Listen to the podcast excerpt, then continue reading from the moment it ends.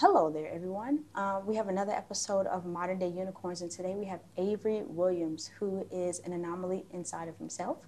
And so we're going to spend some time getting to know him and what he's been up to uh, out here in Abu Dhabi. Welcome, Avery. Thank you. Awesome. So, can you please tell us a little bit about yourself? Where you're from, what you do, like where you're, uh, where you're currently living now. So originally, I'm from New Jersey, Mm-hmm. Right? And what I do is um, I'm an, an IT engineer uh, for the U.S. government, uh, and I help to support the U.S. Air Force, who in turn supports the um, UAE uh, Army and military out here, Nice. right? And how long have you been doing that? So um, I've been doing it since 2006. I don't know how many years that is, but in this country, uh, I've been doing it for five years. Okay. And so I think a lot of times when people are abroad, especially Americans nowadays, it's always a surprise when you speak to people. And I know one of the things is like, well, how did you learn about that opportunity or how did you get there? So five years ago, how did the opportunity present itself for you to come to Abu Dhabi? And so I'd have to go back maybe further than five years. Um, when I was in the States and I was looking for any opportunity that could make me some actual real money uh, so I can get out of my situation, um, I found out about contracting through a good friend of mine uh, whose aunt at the time was doing it. And um, we were at war uh, since 9 11 happened. It was, it was right after 9 11. And the government created these jobs overseas uh, to assist the military. So it'd be civilians that had specialized positions that assisted the military. So while the military was out at war fighting the war, the um, civilians would be where they were um, doing non-combat type of jobs to support the military while they were doing combat jobs. I found out about it. Uh, extremely dangerous type of jobs uh, because of the environment and situation. You know, you could be bombed or killed at any minute, but very lucrative. And so I was in a situation where, you know, I needed the money most definitely. So I was going to take the risk. I was young, and that's exactly what I ended up doing. So while we're on the con- uh, the topic of contracting, hmm so can you explain a little bit more about contracting and the difference between being a contractor? Because my assumption is that you are not in the military. Mm. So can you break that down a little bit? Because I think a lot of people believe that they have to be in the military in order to get these contract jobs or, Right. or things like that. So you don't have to be in the military. You just have to know about it and have to have the skill set or the need to know to get a position like this. So uh, to be a contractor to support the military, uh, for me, it was a matter of knowing about it and then being trained on exactly what I needed to do to be able to support the military. Now, when I first started, I was doing something called billeting, right? And so whenever the military moves from one place to another, um, they have housing, obviously, where they need to live. Uh, and my first position was to help support them in making sure that every military that flies in from the states to the whatever country we were in has the correct support when it comes to housing. And so I had some people working underneath me, uh, third country people, and I would uh, billet or put these military in certain houses so that they could live. And every day they wake up and go do their jobs and come back to live in the houses that I put them in different places. Now, in order to be involved in this situation in general, was this something you went to school for? Or can you tell us about your education in general? Uh, so my education is, you know, I have an associate's degree, but it's not in anything that, that I originally did. Um, it's just in business. But really, for me, it was just um, knowing more about the contracting life. And I found out uh, because I was lucky enough to find out that it actually existed. Uh, and once I did, I did my research and found out exactly what it entailed and what I needed to do to get in because it was very lucrative and I needed the money at the time. So that's exactly what I did. What I find is that, especially with the conversations that I've been having, a lot of people, it has been being exposed to the information or mm. even the idea or the concept Right. that allows them to take these, what I would deem leap of, leaps of faith. So even for myself, mm-hmm. and when I took the initiative to look into teaching abroad mm-hmm. for PE, Right. it was because a Spanish teacher that I had in high school mm. lived over here. And when I visited, she presented the idea, the concept to me. Right. And so I love the fact that it was presented to you in a way and you did your due diligence to see how you could be a part of it. Right. So that's a that's an amazing experience. It's one of the reasons why this podcast even exists because a lot of people don't know that. They would assume that you need all these connections or Mm. all this education in order to do certain things. Right. So, so my next question, um, you said you've been here in Abu Dhabi for five years, but as we were talking, you have probably been in other places and countries. Can you share a few other like stations that you've had? Absolutely. And so in 2006, I started in Iraq, and I was there for two years. Of course, very dangerous place.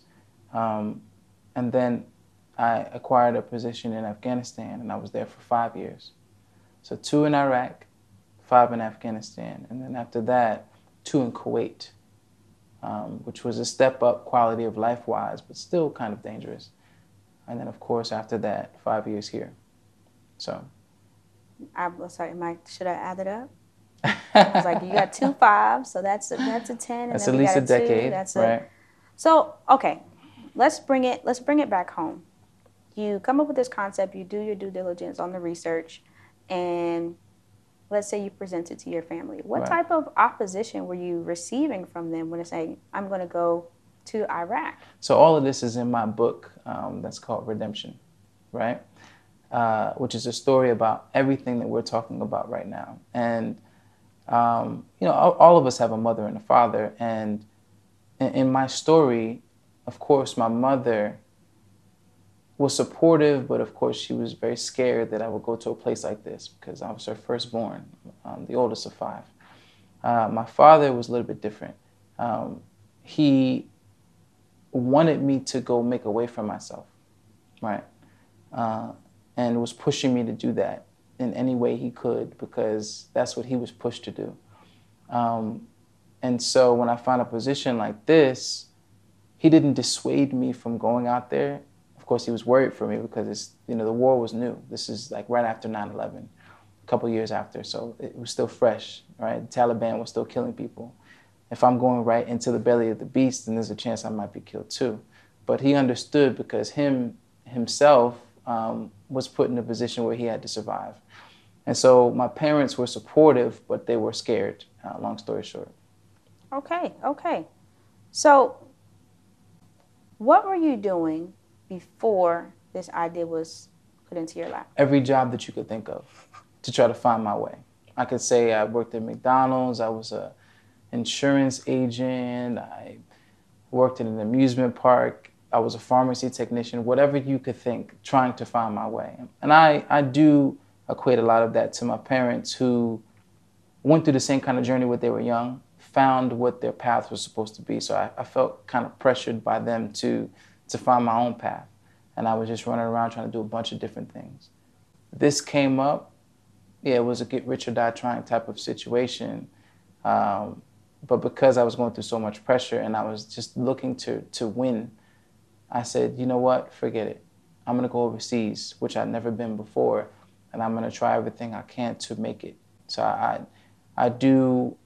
Back then, I probably, you know, was I wouldn't say upset with them, but felt pressured by them. But at this point, I feel very appreciative of of the push to do something outside of what I thought I could actually do. And then once I was in it, learned that I could do anything. And so when I came out here, I realized that it wasn't as bad or as scary as I thought it was, and I went for it. And now I'm sitting here today with you doing a podcast about my book. So, let's transition. You've been overseas for over a decade, continue to do contracting work for the military or various militaries. Mhm. Now that you are established in it, Right. what does the future look like for you? Um, will it continue to be in this particular area, or are there other things that you want to branch off and explore? So I've already branched off into a lot of different things because, as I said, being over here and finding your way uh, can be very lucrative once you survive the bombs over Baghdad type of situation. And so I have a set plan of the things that I want. You know, I'm, I'm invested in, of course, real estate, um, very much so invested in the stock market, and all these things are are doing really well. And so I have a timeline for when I choose um, to be out here Uh, and then after that, I plan probably to go either to Europe or back to the States. Um, but once I, I got past the initial hump of the difficult times out here, it put me in a position to where I can do a lot of the things that I've always wanted to do travel, you know, the money that I wanted to make and everything like that. So, yeah, I feel like I'm in a good position to do the rest of it, my plan. Now, you've mentioned lucrative, which sounds amazing in many people's book. After you received the funds that you needed, what type of information were you in search for to say, okay, I have made this amount of money, mm-hmm. I have mm-hmm. cleared up everything that mm-hmm. I've done, I've maybe even purchased some things that I want, right. and it's like, what now? How Excuse this quick interruption, but I have to stop here and make sure I give a shout out to Anchor. It's been the easiest way for me to make a podcast, and it has been free. That's right, I said free. It's a free creation tool that allows you to record and edit your podcast right from your phone or your computer. Minimum setup required. Anchor will distribute your podcast for you so you can be heard on Spotify, Apple Podcasts, and many more. You can make money from your podcast with no minimum listenership. It's everything you need to make a podcast and more. Make sure you go and download that Anchor app or go to Anchor FM to get started today. How did you gather that information and say, I need to spread my money, I need to do real estate investing and things of that nature? So I say originally it was failing. I think all of us have a story, which is why I wrote my own, um, in which you know we think we know it all, and then we go through something and then we fail at it. Um, in order for me to actually realize what I needed to do, I had to fail um, in a significant way mm-hmm. to wake up and then to actually do my research to find out how to win. It's one thing to give some 20 year old $100,000 a year or more, uh, but it's another thing for that person to lose it all and then to realize that, damn, you know, it's, it's not as easy as somebody handing me the money. You know, th- there's more that comes to it than just a lucrative offer. And so when I lost it all, which obviously is in my book, or, well, it's in my second book actually, okay, which hasn't been written yet, but or hasn't been published yet, but it's being written. Uh, to lose it all, to realize the mistakes of losing it all, and then to get to a place in which you say, okay, I never want to lose like that again. I've been given an opportunity that not many people have been given. Let me win for now. How do I do that? To do research and then to find a way and to move forward with it. That's a place that I had to get to. Okay, so you've gathered all this experience. What prompted you to begin sharing your story in book form? How did that concept come to be? It really all started with my little brothers. And so I'm the oldest of five. I have two little brothers and two little sisters. Um, I went through a lot, and I think that there was pros and cons about not having anybody that I could really look up to. Besides my father, who was very much older than me. I mean, like an older brother or cousin or something. I didn't have, really have that much. Um, so I went through a lot of trials and tri- tribulations myself. Uh, and then as my brother started to get older, I, I saw from bird's eye view that they were going through some of the things that I was going through. And it's one thing to call someone up and say, hey, look, you can do it. It's another thing to tell them who looks up to you your story and how you actually went through it. And they may say, dang, like, I thought my brother always had it, but he didn't. He's going through what I'm going through now. Let me look into his story and see what he did, and maybe I can mirror some of that. Maybe when this thing happens to me, I won't let it hurt me so much because, you know, my brother already went through it. And so I'll treat it this way instead of this other way I was going to treat it.